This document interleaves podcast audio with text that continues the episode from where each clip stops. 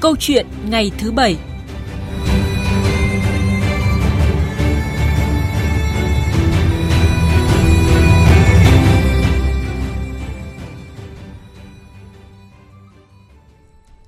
Thưa quý vị, thưa các bạn, thời gian gần đây đã liên tiếp xảy ra các vụ tự tử, vụ án cha mẹ giết hại con thơ gây rúng động dư luận. Nhiều vụ việc trong đó có nguyên nhân là do mắc bệnh trầm cảm, nạn nhân bị stress kéo dài, không thể chia sẻ cùng ai, nhiều người thân trong gia đình cũng không hề hay biết. Chỉ khi xảy ra sự việc gây hiệu quả đặc biệt nghiêm trọng thì những người xung quanh mới lờ mờ nhận ra người thân mình dường như bị trầm cảm một thời gian dài. Câu hỏi đặt ra là chúng ta biết gì về thế giới của những người trầm cảm?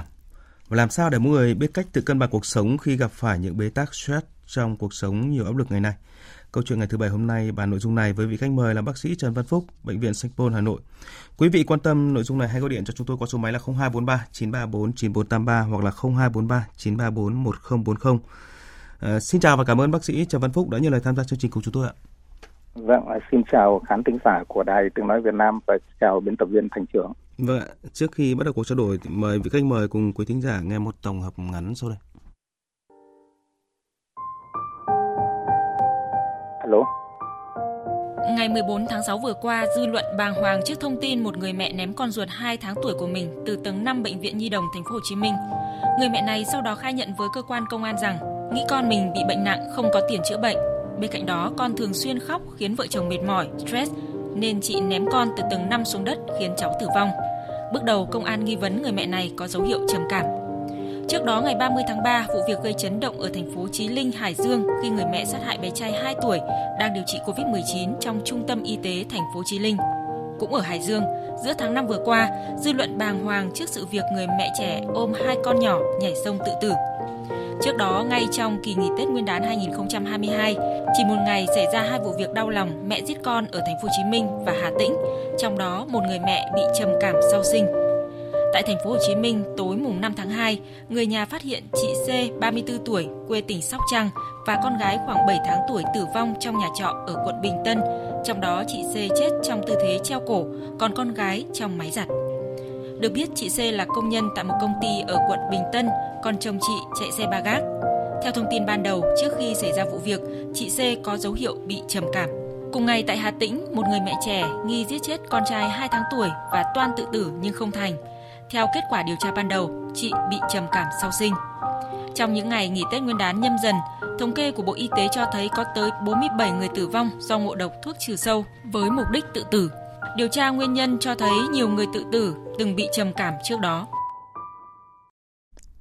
Vâng, chúng ta vừa nghe tổng hợp ngắn về những vụ việc từ từ gây rúng động dư luận thời gian gần đây. À, bác sĩ Trần Văn Phúc hẳn là người à, là bác sĩ thì à, anh có nhiều điều muốn nói khi mà thời gian qua chứng kiến nhiều vụ việc đau lòng như vậy. Vâng, chúng ta thấy rằng là xã hội càng ngày càng phát triển thì cái áp lực ừ, trong cuộc sống, áp lực trong công việc nó diễn ra càng nhiều, nó không phải rằng là chỉ đối với lại những người đàn ông mà kể cả những người phụ nữ nó không phải chỉ đối với những người trưởng thành mà ngay kể cả đối với trẻ em. Thế và trong cái thời gian qua thì chúng ta thấy rằng uh, trước đây uh, ở Việt Nam cái những cái hiện tượng tự tử như vậy thì nó dường như là xuất hiện ít hơn trên các cái phương tiện thông tin đại chúng rất ít khi đề cập đến nhưng mà trong cái thời gian gần đây chúng ta thấy rằng liên tục liên tục những các cái vụ tự tử, mà những cái vụ tự tử đều gắn với lại những cái sự kiện có thể nói rằng là hãi hùng và gây ra những cái sự rối, rúng động trong dư luận à, xã hội. Thế thì à, ở đây chúng ta muốn nói rằng ừ, dường như xã hội Việt Nam chúng ta đã phát triển à, đến cái lúc mà chúng ta cần phải có dành một cái sự đặc biệt quan tâm tới cái hiện tượng tự tử mà có liên quan tới trầm cảm à, và chúng ta nhìn thấy rằng những các cái nước xung quanh chúng ta ví dụ như là À, ở Nhật Bản khi tôi sang Nhật Bản tôi thấy có một cái đường à, tàu cao tốc từ Tokyo cho đến Kyoto là cái đoạn tàu cao tốc đó liên tục để tôi nói vui gọi là dùng cái từ dành trong ngọc phép là để dành cho những các cái người tự tử. Một ngày đến vài vụ tự tử thậm chí đến hơn chục vụ tự tử khi mà người ta nhảy vào tàu thế hoặc là chúng ta thấy trên các phương tiện thông tin đại chúng chẳng hạn như là các cái diễn viên người mẫu ca sĩ nổi tiếng xinh đẹp của Hàn Quốc à, kể cả nam giới họ cũng đang rất thành công đang rực rỡ vẫn vui cười hớn hở tất cả mọi cái vui vẻ. Nhưng bỗng ngày hôm sau đã thấy tin là họ từ từ chết. Thế thì nhìn sang các cái quốc gia xung quanh như vậy chúng ta thấy rằng rõ ràng những cái, cái áp lực cuộc sống những cái sự thay đổi cuộc sống hiện đại thì cái hiện tượng từ từ nó dần dần nó trở nên phổ biến hay như chẳng hạn như nước Mỹ đối với lại người ta làm nghiên cứu như bác sĩ chúng tôi chẳng hạn, thì cứ sáu người, ít nhất có một người liên tục nghĩ đến cái chuyện là tự sát tự tử. Tức là có nghĩa là rơi vào cái trạng thái trầm cảm, đúng không ạ? Vậy tôi muốn nói rằng cái hiện tượng trong thời gian qua khi xảy ra ở Việt Nam như vậy, nhất là trẻ em rồi đến đối tượng là phụ nữ là hai cái đối tượng mà chịu ảnh hưởng của cái tâm lý xã hội rất nhiều. Ờ, do vậy chúng ta cần phải quan tâm hơn nữa để ừ, làm thế nào đó giúp mọi người thoát ra khỏi cái tình trạng đó Dạ vâng. Ừ, thực ra trước khi lựa chọn chủ đề này chúng tôi cũng rất là cân nhắc và chúng tôi suy nghĩ rất nhiều khi mà có quyết định đưa những cái cái cái, cái phần bốc tổng hợp lên hay không vì quá là đau lòng và quá là tang thương. Ừ, nhưng rồi ờ, chúng tôi quyết định ờ, đưa lên vì cho rằng như anh vừa chia sẻ lúc đầu ấy, thời gian qua dường như chúng ta kể cả truyền thông và xã hội đang lảng tránh Ờ, không muốn nói nhiều về những vụ việc như vậy vì nó quá đau lòng, nhưng phải chăng đây chính là cái thời điểm mà có lẽ chúng ta nên nhìn nhận thẳng vào sự thật để như anh chia sẻ ờ, nhìn thẳng vào cái thực trạng để mà ờ, như một cái tiếng chuông cảnh báo để cùng cùng cùng thức tỉnh cùng lắng nghe cái căn bệnh của thời hiện đại của xã hội hiện nay và không chỉ trong nước ta mà nhiều nước để mà có cái cách rút ra cái bài học cho cho, mỗi người rút ra bài học cho mình, thưa anh. Vâng, tôi đồng ý với ý kiến của biên tập viên Thành Trường. Đó là dường như truyền thông chúng ta đã lảng tránh những cái câu chuyện của ừ, tự tử à, ngay như trong cái phóng sự vừa rồi. Tôi thấy rằng là ừ, chúng ta mới chỉ tập trung vào những các cái bà mẹ trầm cảm sau sinh. Ừ. đấy là một cái hiện tượng phổ biến và xã hội đã từng nói đến rồi. Thế do vậy là tôi nghĩ rằng với những người làm biên tập như biên tập viên thành trường của đài tiếng nói việt nam thì chúng ta có thể đưa cái vấn đề đấy ra một cách thuận lợi À, tuy nhiên nếu như mà để cập tới những các cái đối tượng khác thì mọi người dường như vẫn e ngại ờ, về cái chuyện rằng ừ, đề cập tới trầm cảm tới tự tử nhất là đối tượng của trẻ em. Tôi ờ, có thể khẳng định luôn rằng khi mà các bạn làm về những cái này thì các bạn sẽ ái ái ngại rằng đây là những cái câu chuyện nó rất tang thương và rất khủng khiếp. Thế do vậy là ừ, sẽ không muốn đưa ra những cái thông tin mà để gây ra sốc gây ra rối loạn cảm xúc đối với mọi người và thậm chí ảnh hưởng tới những cái xã hội. Tôi rất thông cảm điều đó. Nhưng cũng đến lúc chúng ta phải ừ, xem xét vấn đề một cách thấu đáo thì chúng ta mới giải quyết được.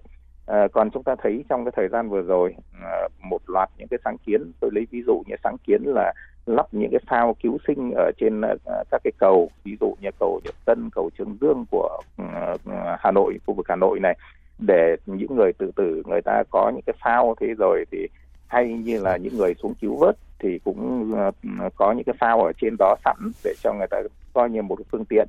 Nhưng mà chúng ta thử xem mà xem tất cả những cái biện pháp đó, tôi cho rằng đó chỉ là cái giải quyết vấn đề cái ngọn của vấn đề và chỉ giải quyết một cái phần rất rất rất rất nhỏ. Nó không mang lại được những cái ý nghĩa quá cao. Cái cao ở đây là chúng ta giải quyết những các cái vấn đề tâm sinh lý, giải quyết những các cái vấn đề của xã hội à, chúng ta phải hiểu sâu sắc về những cái vấn đề trầm cảm về vấn đề tự tử ở tất cả mọi lứa tuổi.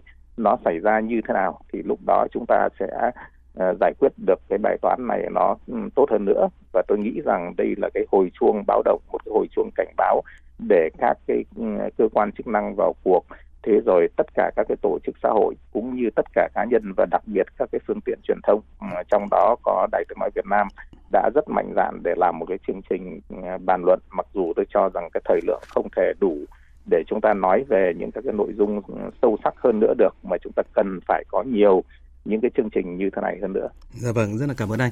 À, anh vừa nói đến hình ảnh cái phao ở trên ờ, cầu Long Biên rồi cầu Nhật Tân.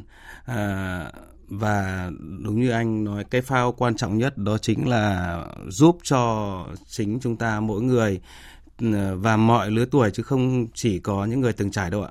À, mọi lứa tuổi đều có thể nhận biết được những cái bất bình thường ở trong mình cũng như là người thân của mình để mà kịp thời ừ, thức tỉnh và kịp thời chia sẻ để mà ừ, tự giải tỏa các cái stress cái cái nỗi niềm của mình phải không ạ? Và trở lại với cái câu chuyện mà chúng ta vừa nghe thì nhiều người rất khó lý giải và buông lời trách móc những ông bố, bà mẹ khi mà quyên sinh đã kéo theo cả những đứa trẻ vô tội. Nhưng mà ngược lại thì cũng có nhiều ý kiến cho rằng là liệu chúng ta đã hiểu gì về thế giới của những người trầm cảm hay chưa và chúng ta có cái vai trò gì hay tác nhân nào khiến những ông bố, bà mẹ đi đến bước đường cùng như vậy thì ờ, xin ờ, hỏi ý kiến của bác sĩ Trần Văn Phúc.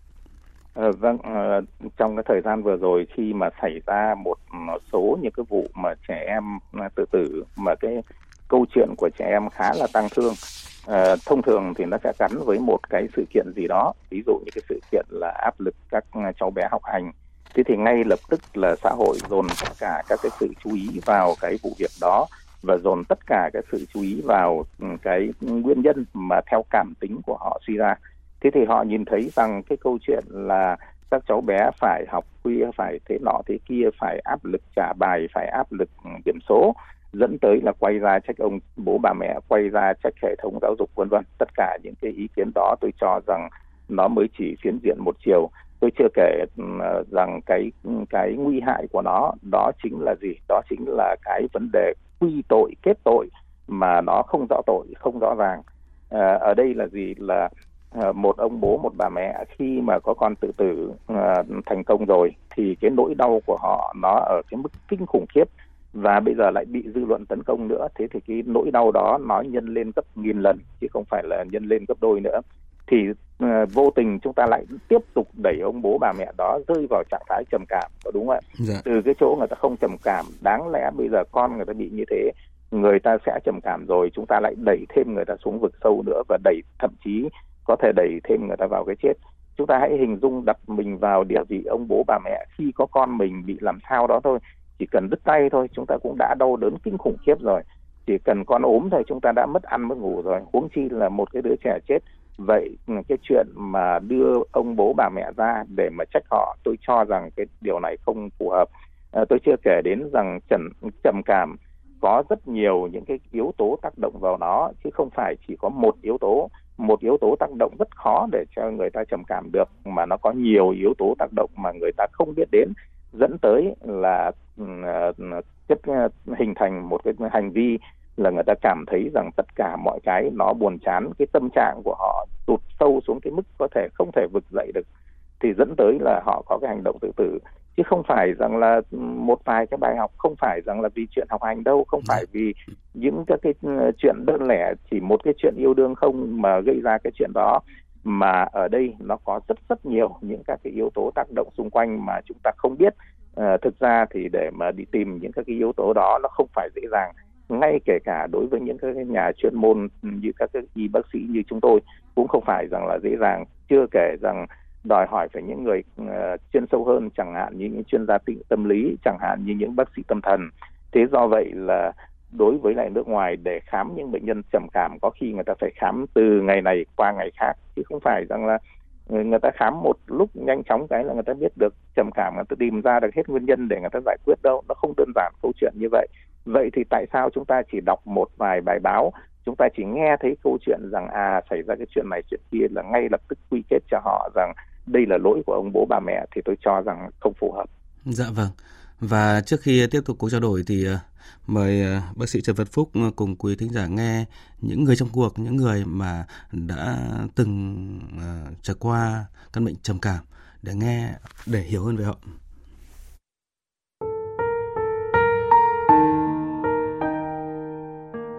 Bạn hiểu cái cảm giác như là bản thân mình bị rơi xuống một cái giếng ấy, không ai có thể nghe được tiếng bạn kêu cứu cả. Không ai biết là bạn đang ở đâu. Bạn lúc đấy chỉ có hai lựa chọn thôi. Một là chấp nhận nằm mãi trong lòng giếng và hai là phải tự trèo lên. Đó là những chia sẻ của Nguyễn Hương Ly khi kể về giai đoạn cô phải đối diện với trầm cảm kéo dài suốt 5 năm. Ít ai biết rằng một cô chuyên viên tư vấn với vẻ hoạt náo, lành lợi Ly lại từng có thời gian rơi vào bế tắc, tưởng chừng như không thể vực dậy. Mọi chuyện bắt đầu có lẽ là từ ờ, lúc mình học cấp 3 Mình ờ, bị lừa trong ờ, chuyện tình cảm Lúc đấy thì bản thân mình cảm thấy rất xấu hổ Mình cảm thấy rất là có lỗi với bố mẹ của mình Và rất là sợ bạn bè thấy cô dè biểu đánh giá bố mẹ thì không phải là quá thiếu cái sự quan tâm dành cho mình đâu nhưng mà lúc đó mình sợ tất cả mọi thứ đến nỗi là mình đã từng nghĩ tới cái chết Hương Ly không phải là trường hợp duy nhất đối diện với trầm cảm và nghĩ đến tự tử. Hoàng Hà 23 tuổi, 3 năm trước cũng đối mặt với tình trạng tương tự.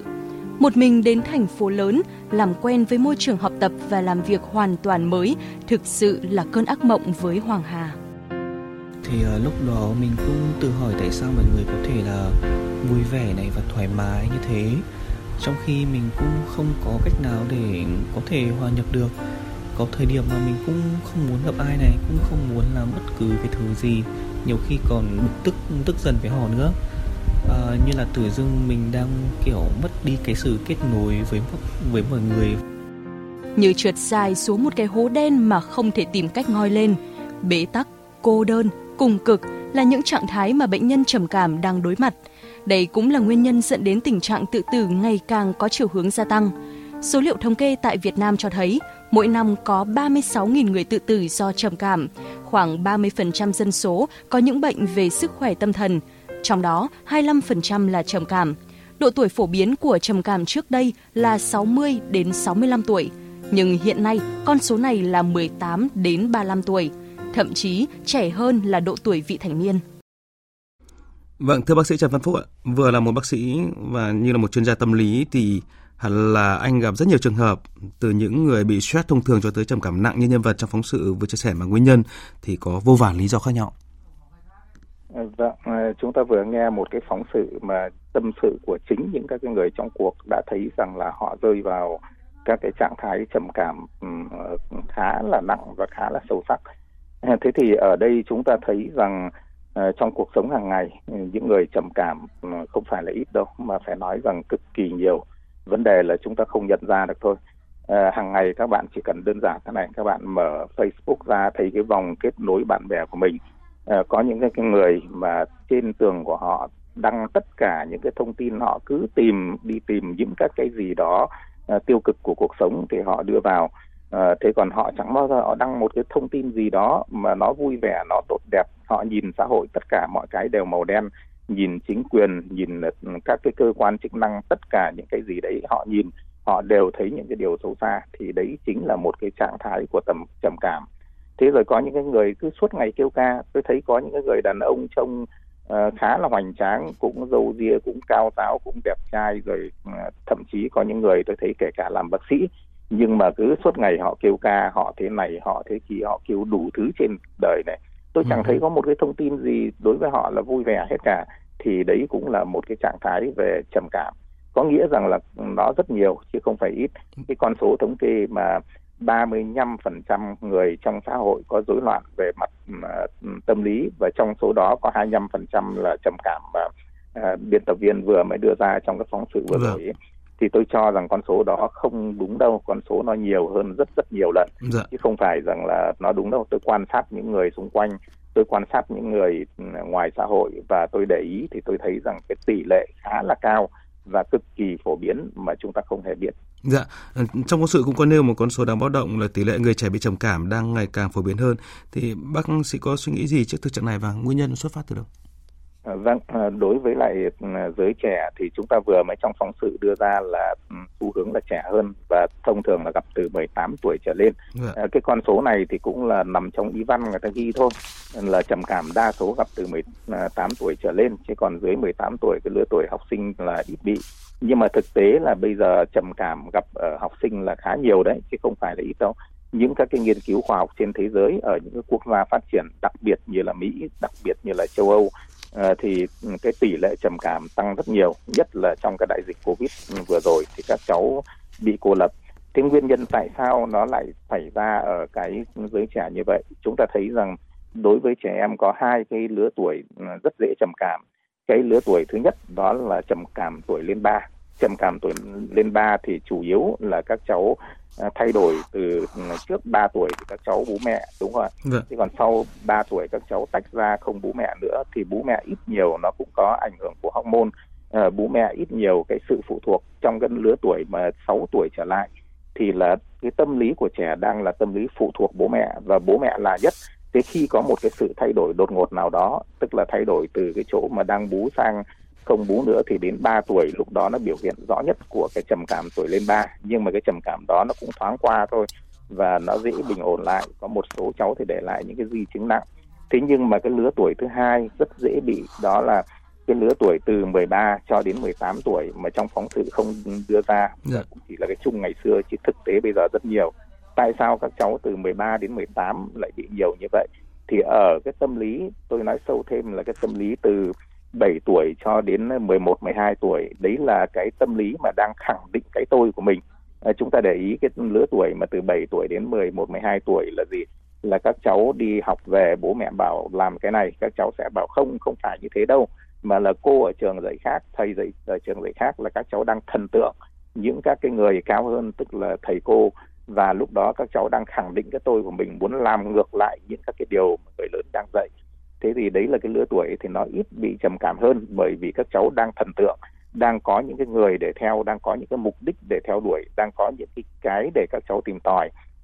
Thế nhưng khi mà cái lứa tuổi từ 13 đến 18 tuổi và thậm chí bây giờ là trẻ hơn nữa ờ, thì cái lứa tuổi này đang thay đổi hormone, tức là trẻ vào cái độ tuổi dậy thì ờ, nữ thì chuyển thành hormone estrogen nó tăng lên ờ, nam thì là androgen nó tăng lên, thì các cháu để trở thành nữ tính hoặc nam tính khi hormone thay đổi thì ngay lập tức chúng ta sẽ thấy rối loạn. Nó cũng giống như phụ nữ chúng ta ấy, khi mà ở độ tuổi loanh quanh 49 là cái tuổi tiền mãn kinh và mãn kinh thì lúc đó hormone thay đổi sẽ xuất hiện cấu gắt sẽ xuất hiện nọ kia. Thì trẻ ở lứa tuổi này cũng vậy là ừ, thay đổi hormone sẽ dẫn tới là các cháu thay đổi về tâm sinh lý. Ngoài cái thay đổi hormone thì cái tâm lý lứa tuổi từ 13 đến 18 tuổi sẽ là những các cái cháu bé mà sống ừ, nó theo tính gọi là bầy đàn tức là tâm lý bầy đàn. Các cháu ừ, phải gắn với lại lứa tuổi của các cháu. Thế và đến cuối cấp thì các cháu sẽ viết lưu bút và các cháu sẽ khóc như mưa khi mà phải chia tay nhau. Uh-huh. tức là nó đang gắn với đàn của nhau và nếu tách một đứa ra khỏi đàn thì sẽ rất nguy hiểm chỉ cần một cháu bị ốm đau một cháu bị sa thải một cháu bị uh, tử vong hay là cái chuyện gì đó là tất cả cái đàn đó sẽ rơi vào cái trạng thái trầm uất đau buồn thế và thậm chí là trầm cảm thế thì cái lứa tuổi đó rất dễ bị rất dễ hay bị là bởi vì cái sự thay đổi về cái cái hormone là một cái sự thay đổi về tâm sinh lý mà các cháu ảnh hưởng như vậy yeah. Dạ. thế ngoài ra thì các cháu đòi hỏi vì cái tâm lý bầy đàn có nghĩa là chúng các cháu phải đến gặp nhau phải có bạn bè để tương tác thế thì trong cái đại dịch như covid vừa rồi chẳng hạn chúng ta thấy rằng uh, các cháu bị nhốt ở nhà các cháu không được tiếp xúc nếu đến trường các cháu phải đeo khẩu trang vậy thì các cháu không được tiếp xúc với nhau bằng khuôn mặt mà khuôn mặt rất quan trọng trong khi đấy các cháu đeo khẩu trang chỉ nhận diện qua lời nói méo tiếng nó không còn thực tiếng nữa thì đấy cũng là một cái điều mà thúc đẩy những các cái yếu tố các cháu bị rối loạn tâm sinh lý. Dạ, vâng. chưa kể là cái xã hội phát triển thì dẫn tới là các ờ, gia đình ờ, phát triển lên thì các cháu lại bị nhốt ở nhà nhiều hơn, không được tương tác bố mẹ cũng là một dạ. hiện tượng gây rối loạn. Như vậy là rất là nhiều yếu tố tác động và không ạ và đặc biệt là trong bối cảnh hiện đại này vừa rồi lại dịch bệnh vừa rồi nữa lại tác động thêm nhiều nữa đúng không ạ? Um, thời gian thì không còn nhiều xin hỏi bác sĩ là câu hỏi có lẽ nhiều người muốn hỏi bác sĩ nhất là làm sao để để biết được mình hoặc người thân của mình có dấu hiệu của bệnh trầm cảm để mà từ đó nó có cách phòng ngừa sớm nhất Vâng, ờ, để biết được ờ, người thân của mình bị trầm cảm thì có rất nhiều vấn đề mà nếu tôi nói ở đây thì đòi hỏi phải có một cái ừ, chương trình rất dài mới có thể nhận biết được. Vâng. Nhưng tôi xin nói ngắn gọn thế này. Ờ, đầu tiên là các bạn có thể nhận biết thông qua một cái ừ, dấu hiệu rất đơn giản tức là tứ khoái. Tứ khoái thì là cái này nó không chính xác đâu, nhưng mà đây là cách dễ nhận biết trên tôi đưa ra thôi chứ các sách tâm thần cũng không viết sâu về nó. Bao gồm có ăn này, ngủ này, à, thế rồi tình dục này, thế rồi đi ngoài. Nếu như các bạn ăn quá nhiều hoặc quá ít các bạn ngủ quá nhiều hoặc quá ít các bạn uh, sao lãng vấn đề tình dục tức là lãnh cảm hoặc là cái nhu cầu tình dục nó tăng quá cao. Thế rồi uh, các bạn uh, bị táo bón hoặc cứ suốt ngày muốn đi ngoài. Đấy là những cái dấu hiệu mà chúng ta có thể biết rằng là dường như có cái gì đó về tâm lý tác động. À, thứ hai nếu như sâu hơn một chút cái này nó mới chính xác hơn. Dạ. đó là chúng ta căn cứ vào những cái hướng dẫn của các uh, hiệp hội về uh, tâm thần học. Ví dụ như là tôi lấy hiệp hội tâm thần học Hoa Kỳ chẳng hạn thì sẽ người ta sẽ đưa ra chín cái triệu chứng của trầm cảm để chúng ta nhận biết. Nếu như bị năm trong chín triệu chứng thì chúng ta có thể rơi vào trạng thái trầm cảm. Thứ nhất là cơ thể ở cái trạng thái là trầm uất suốt cả ngày và nó kéo dài ngày này sang ngày khác thứ hai là giảm hứng thú trong tất cả các cái hoạt động và thứ ba là giảm hoặc là tăng cân đáng kể ngoài ý muốn tức là các bạn gầy sụp đi hoặc là các bạn béo tăng phì lên mà yeah. Dạ. mặc dù các bạn không muốn cái điều đó nhưng tự dưng nó cứ tăng lên như vậy tăng rất nhiều vâng. cái điều đó là chú ý thứ tư là mất ngủ hoặc là ngủ quá nhiều thứ năm là kích động uh, chậm chạp hoặc là những các cái vấn đề về ý thức khác mà các bạn không thể chủ động được thứ sáu là mệt mỏi và cảm thấy người nó tụt hơi, mất hết năng lượng như là rơi xuống đáy giếng và không thoát ra được như trong phóng sự chúng ta nói ấy. thứ bảy là à, giảm cảm giác và cảm thấy rằng là mình vô giá trị, chẳng có giá trị gì đó trong cuộc sống. Và thứ tám, tức là chúng ta không có khả năng suy nghĩ suy nghĩ rất kém, cái sự tập trung rất ít. Thế và à, không tìm cách để mà giải quyết được các cái vấn đề cuộc sống. Và thứ chín là Ờ, luôn luôn nghĩ về cái chết về cái, cái cái hiện tượng nghĩ về cái chết đó nó cứ lặp đi lặp lại ngày này qua ngày khác thì đấy chính là chín cái dấu hiệu để chúng ta nhận biết trầm cảm và khi bị năm trong chín dấu hiệu đó thì chúng ta phải đi khám bác sĩ. Dạ vâng. Um, hãy lên tiếng, hãy sẻ chia, đó là cách giảm stress cho mỗi người và biện pháp hữu hiệu để ngăn ngừa những ẩn ức nặng hơn dẫn tới trầm cảm.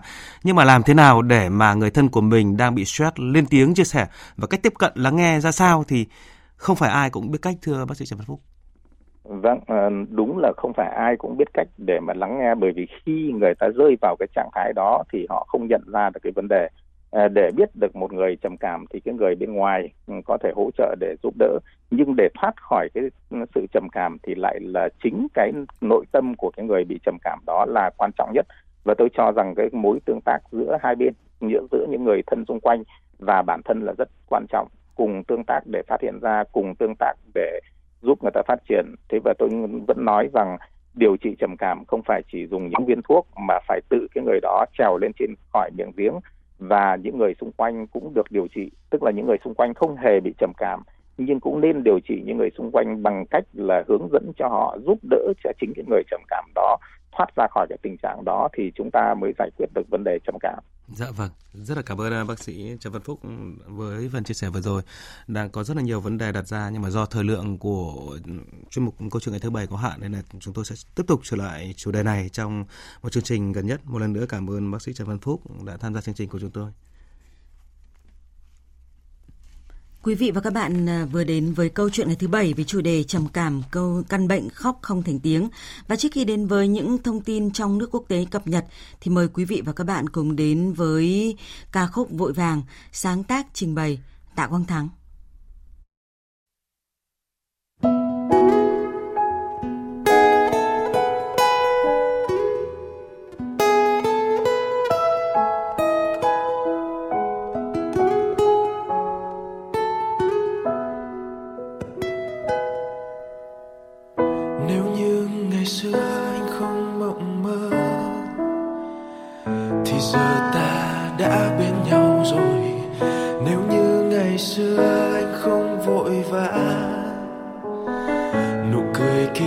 Đã trao anh rồi. Giờ thì em như sương mây, trên lá rơi rơi ngoài hiên. Vì lòng anh vương chút nắng, nên ta cứ mãi xa nhau. Rồi mùa xuân chẳng mang mưa về.